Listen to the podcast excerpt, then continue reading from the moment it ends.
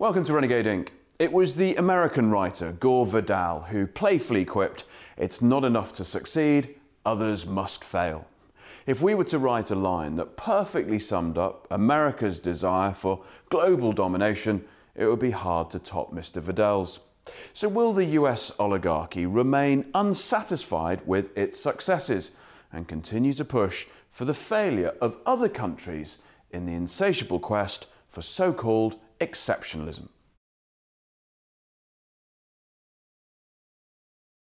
Ben Norton, great to have you back on Renegade Inc. It's always a pleasure to be here. Thanks for having me. Ben, new administration uh, in Washington, Mr. Biden now looking after things. Uh, where are the sweeping changes that he promised during his campaign? Uh, are they coming or is it conditions normal? Well, it's it's pretty shocking how quickly the Biden administration did a total 180 on all of its major campaign promises. Now, of course, in terms of its foreign policy, nothing has changed. Basically, all of the policies of the Trump administration's foreign policy have stayed exactly the same. But even in terms of domestic policy, which is usually the only real difference between Democratic and Republican administrations, it's been much more continuity than change. The Biden administration promised $2,000 checks for adult Americans, and that number was instantly whittled down to 1,400. The Biden administration claimed that it would raise the minimum wage to $15 an hour. Right now, it's just over $7 an hour, which is not a living wage. And, and even though the Democrats have control of the House, even though the Democrats have a, a, very slim majority in the Senate and they have the presidency, so they have the control of all of the important chambers of power, they have voluntarily not fought for a $15 minimum wage. In fact, it was members of the, the own Democratic Party caucus that were against the, dem- the raising of the minimum wage. So at every single stage, we've seen a total betrayal of the constituency of the people that voted for the Democratic Party by the Biden administration. And of course, when we're talking about policy vis-a-vis Venezuela, vis-a-vis Iran, vis-a-vis China and Russia, it has been exactly the same as we saw under Trump. When will President Biden push to uh, achieve his foreign policy objectives? Uh, we know that he's a hawk. We know that he likes the war machine. We know that a lot of his administration uh, are neocons.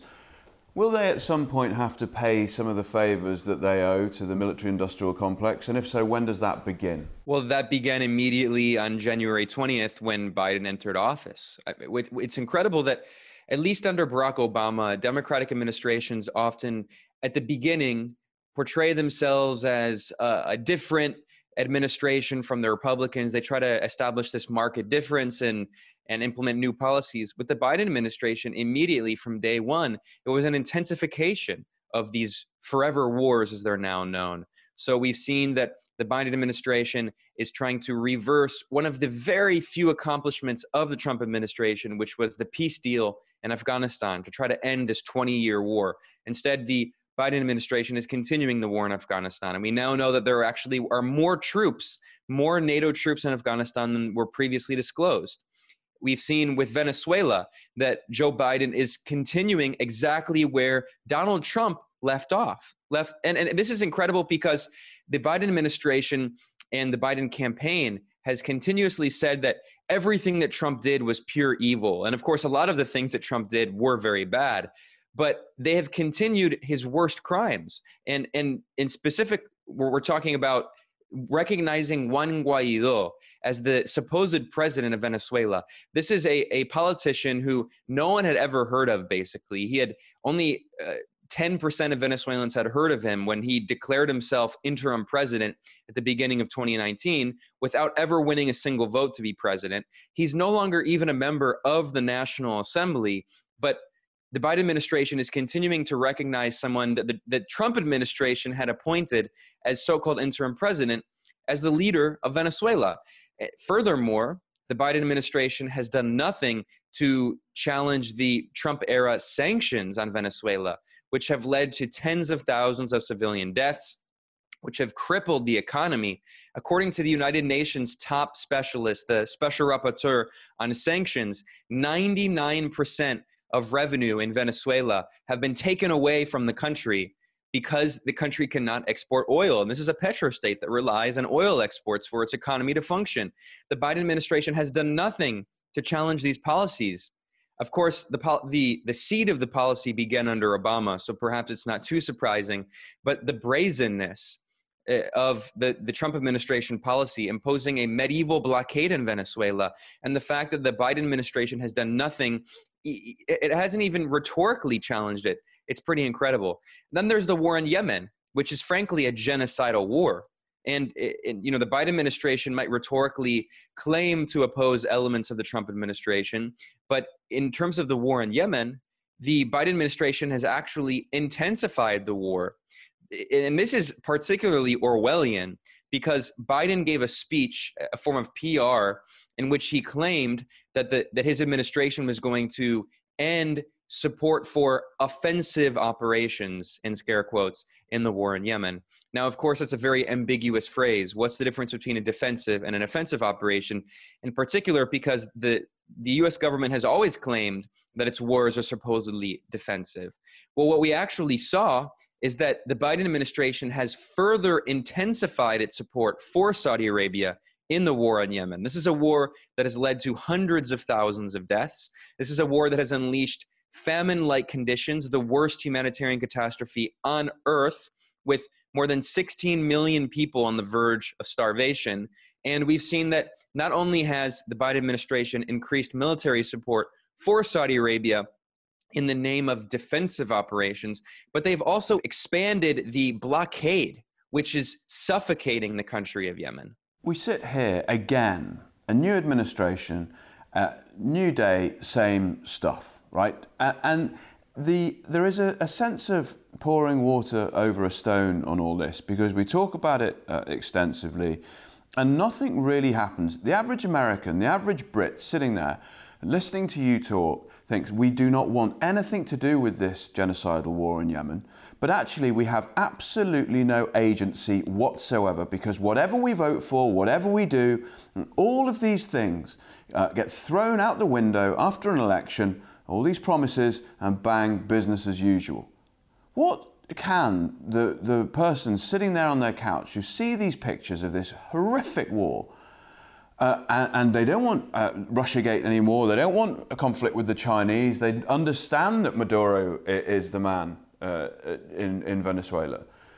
What can they do to start to have these conversations which don't make them feel so hopeless, helpless? Well, the reality is we have to realize that we don't live in functioning democracies, not, neither in the United States nor in England. I mean, the, the, the British democracy, we saw how, how great and benevolent it was when it it rigged the entire election against the most popular leader of the Labour Party in its history, Jeremy Corbyn. We saw the, the role of the British national, national security state, of intelligence agencies and police forces in helping to rig the election against him, in, in helping to destroy the Labour Party as a, as a progressive force. We saw the, the, the role of spy cops, the, the spy police who for decades have been infiltrating left-wing groups in Britain, spying on people, even ha- tricking women into relationships and, and impregnating women. And, and, women have said that they've been raped by the state functionally. And in the United States, it's something very similar, although it's actually even worse. The United States it claims to be the world's beacon of freedom. This is a country that has 4% of the global population, but over 25% of its prisoners. And by the way, when we're talking about the conditions of prisons in the United States, it, it, it, they're like medieval dungeons. I mean, if you read Dostoevsky, eh, eh, that those those prisons sound kind of nice compared to American prisons. I mean, there have been videos recently posted of prisoners with their walls covered in cockroaches. They they barely have enough food to survive. They're, they've been turned into slaughterhouses in in the COVID pandemic, where hundreds of prisoners in each prison in, in major prisons in the United States have died because of COVID and they do not have access to adequate medical attention. These are not democratic societies, they are oligarchies. They are authoritarian societies. And I think for a lot of Americans in particular, and a lot of the world, 2020 was a really eye opening moment when there was a massive uprising against racism, against state violence, against police brutality after the horrific murder, the police murder of George Floyd, an innocent black man who, for nearly nine minutes, had his life choked out of him by a white police officer who had known him. And by the way, that police officer who killed George Floyd, his name is Derek Chauvin, he had previously worked at the infamous Fort Benning in the United States, which is the home of the School of the Americas, which is also known as the School of the Assassins, which has trained dictators and generals and police across Latin America who carried out coups d'etats, who, who murdered and, and tortured leftists in, in regimes like in Chile under Pinochet. So we're talking about societies that are deeply authoritarian. And the reality is that we have to recognize that. We have to recognize that the, the system that we've been told our entire lives is so free and democratic is not. I mean, you use the term agency. It's, it's always funny when I hear the term agency, people talking about the, the, the people's agency, voters' agency, because my response is always, well, unfortunately, we don't have much agency because all of the agency goes to the Central Intelligence Agency, the National Security Agency, the Defense Intelligence Agency. So we have to take that power back. And we did see in 2020, I think, the seeds of the beginning of a movement to take back that power, to say that this authoritarian state violence, repressing black people, repressing brown people, repressing poor people, repressing working people in the United States and in other countries, it does not represent us. It represents Jeff Bezos. It represents Elon Musk. It represents the billionaire oligarchs who, during this pandemic, as we've seen the worst economic crisis since the, the Great Depression in nearly 100 years, as more, than, as more than half a million Americans have died just in the United States from a totally preventable crisis, as unemployment has skyrocketed, as poverty has increased. Meanwhile, these billionaire oligarchs, their wealth has continued to grow and to grow and to grow because the reality is that the system was created for them. They are the beneficiaries and they are the people that control the system. So the more that we recognize that this myth of the great democracies, the great Western democracies that we've been fed, especially throughout the Cold War, the, the more we're able to puncture that myth and, and wake up to the reality, then we can actually fight for creating a new system. Because the reality is that as long as we are blinded by that illusion, we're going to continue to buy into the same propaganda that, that we were fed during the first Cold War and now during the new Cold War.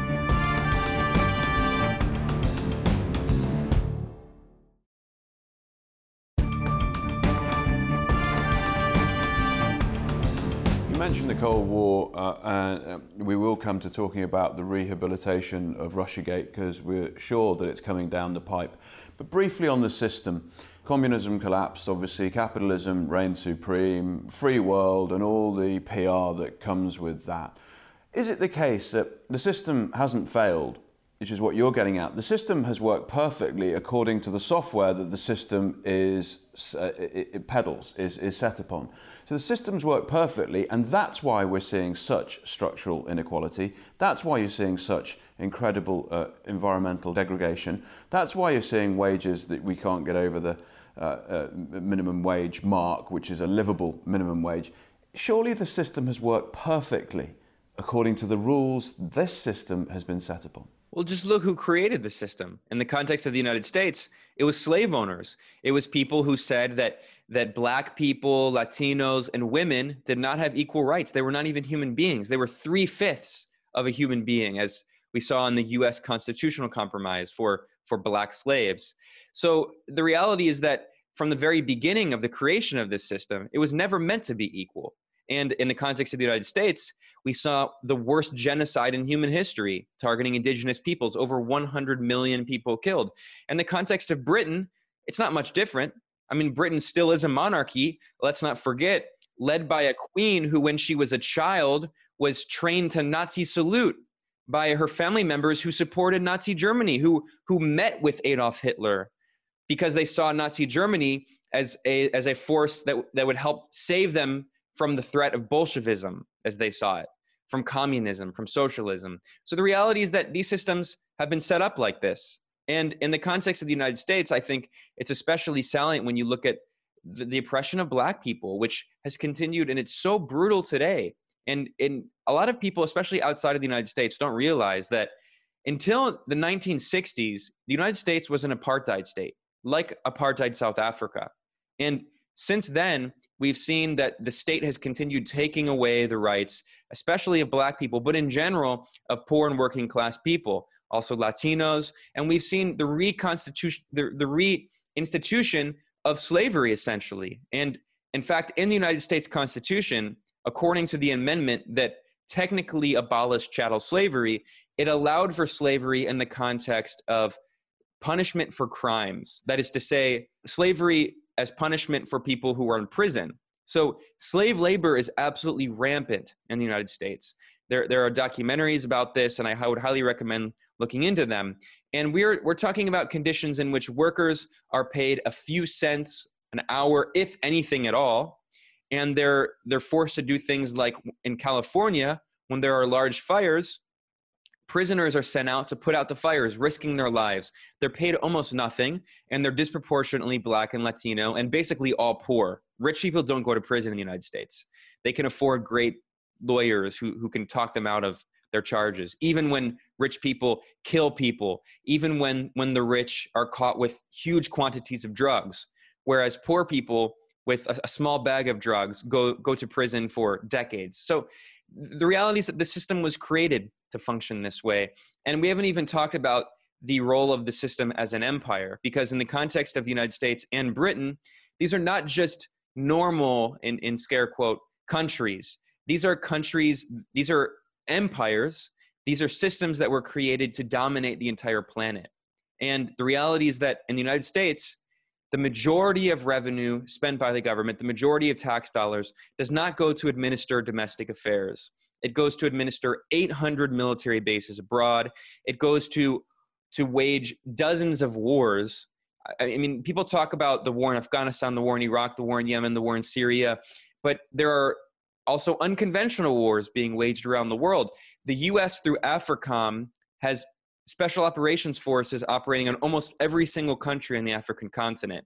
The US has military bases spanning every continent. So the reality is that the US is not, not only is it not a democratic system, it was never set up to be a democratic system, but it also isn't a democracy. It's an empire. And as the, the, the brilliant scholar Michael Parenti always says, the empire feeds on the republic. You can't have a republic and an empire.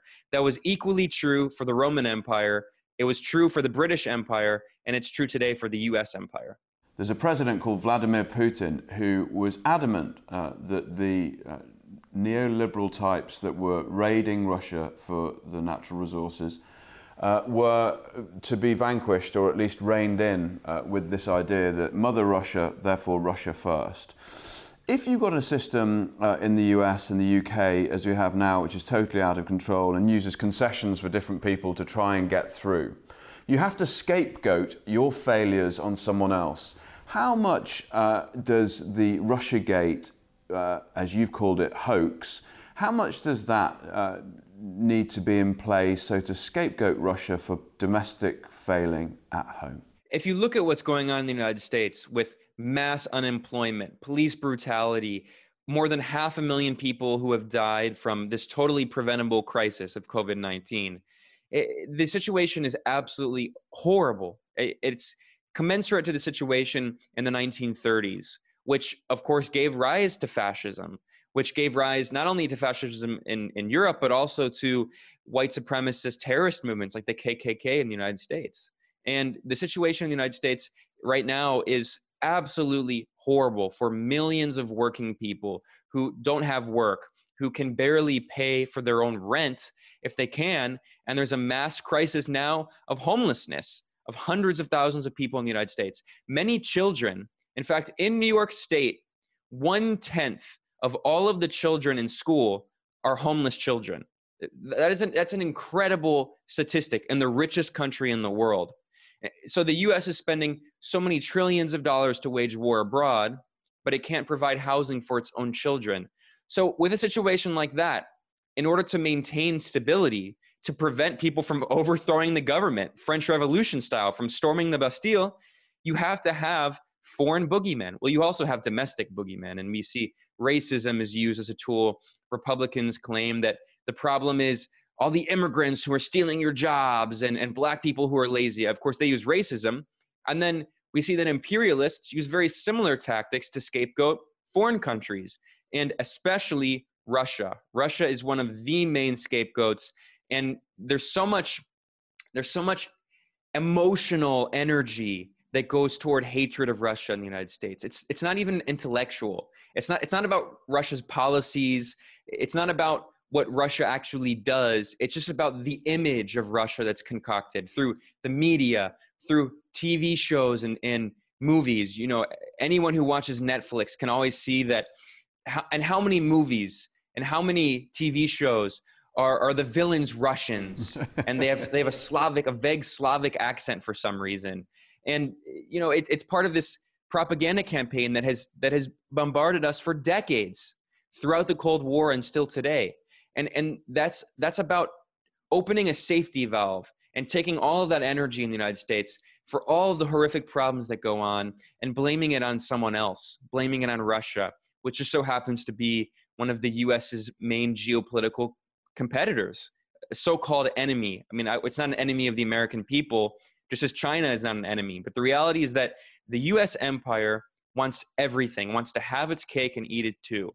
The US empire sees any potential loss of control of a country as an attack on on it uh, uh, on the infallibility as it sees it of its empire. So when the the Soviet Union was overthrown, it wasn't just it didn't just collapse. It was overthrown in a series of coups of so-called color revolutions.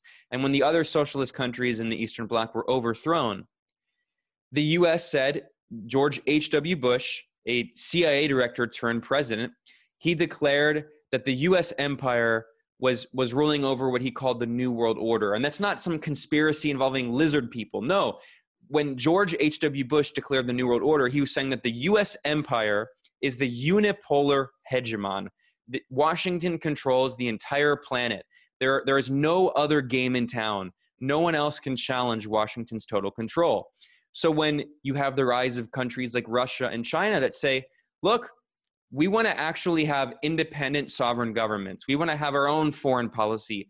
We don't want to use the dollar. We don't want the dollar to dictate everything that we do. We want to actually be able to have our own functioning independent societies. The US sees that not only as competition, but as an attack. So the reality is that Russiagate was always meant as a distraction. And we've seen how it has melted the collective brain of so many Americans, especially liberal Americans, which has done so much irreparable damage because in the in the George W. Bush era, many liberal Americans, at least for opportunistic reasons, claim to be anti-war. They claim to be against the war in Afghanistan, or at least against the war in Iraq. And now the reality is it's, it's the, the exact opposite. Russiagate has helped convince so many liberal Americans, even people who call themselves progressive and, and identify with the political left, they now think that in order to oppose the Republican Party, in order to oppose Trump, they have to support more war, support war with any country that is seen as an ally of Russia. Just at a time when uh, Britain's gradual nuclear disarmament was trundling along nicely, and now we've got a situation here where uh, pressure has been put on from our allies to actually increase nuclear warheads in this country. Are these two things interlinked? Absolutely. The the role of nuclear weapons in bolstering these empires is very important. The United States has hundreds and hundreds, thousands of nuclear warheads that could destroy the planet many times over and uses that to threaten countries around the world. And we saw that Jeremy Corbyn campaigned on the promise of denuclearization, which was a very radical, it shouldn't be radical, but was a very radical proposal because peace, unfortunately, is radical in these Western imperialist countries. And we saw the the insane backlash against Corbyn and his project, accusing him of, of being a puppet of foreign countries because he wanted to pursue denuclearization. And all we have to do is look at the situation right now with, with the DPRK, with North Korea, and see how the US has continued to use this as an excuse to impose suffocating sanctions on the people of North Korea for decades. That, that have, and also the European powers have suffocating sanctions on the people of North Korea because they, they have a nuclear weapon. And, and the, the idea is that only Western imperialist powers are allowed to have nuclear weapons. Only they're allowed to destroy the entire planet, which is just insane. I mean, if we ever even get to the point of using nuclear weapons, it's going to be the end of, of humanity the end of life on this planet. But the reality is that that Washington and, and Brussels use this as a talking point, And then they also use it as a way to, eh, to impose, it's not just a talking point, to impose medieval sanctions on countries that bring them to their knees and that kill civilians. Look at Iran. Iran, by the way, which does not have nuclear weapons, unlike Israel, which has undeclared nuclear weapons and is not a signatory to the non proliferation treaty, Iran has suffocating sanctions that have led to thousands of deaths, that have caused a massive economic crisis. Iranians can't get access to certain medicines and medical equipment, all because of this, this talking point of nuclear weapons.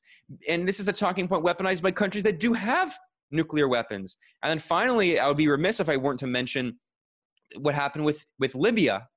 Libya was pursuing a nuclear program, and after the overthrow of the socialist countries in the Eastern Bloc, when the US national security state and these neoconservative forces declared that their goal was total unipolar domination of the planet and full spectrum dominance, as they said it, they, they, they moved their targets and began overthrowing any independent post colonial government, as they did with Iraq, as they did with Libya, as they tried to do unsuccessfully with Syria and Iran and Venezuela. And Libya gave up its nuclear program as part of a program with the Western imperialist powers. And how do they respond? By overthrowing the government, by supporting Salafi jihadist extremist rebels who sodomized Muammar Gaddafi with a bayonet on camera. So that is the response. That is the incredible imperial, hypocrisy of these countries that have hundreds and thousands of nuclear warheads, but deign to tell independent countries in the global south that they can they can't even they can't even consider the possibility of creating a nuclear energy program. Ben Norton, it's always a pleasure. Um, congratulations with the continued success of the Grayzone, uh, and thank you very much for your time. Thank you for having me, and keep up the great work.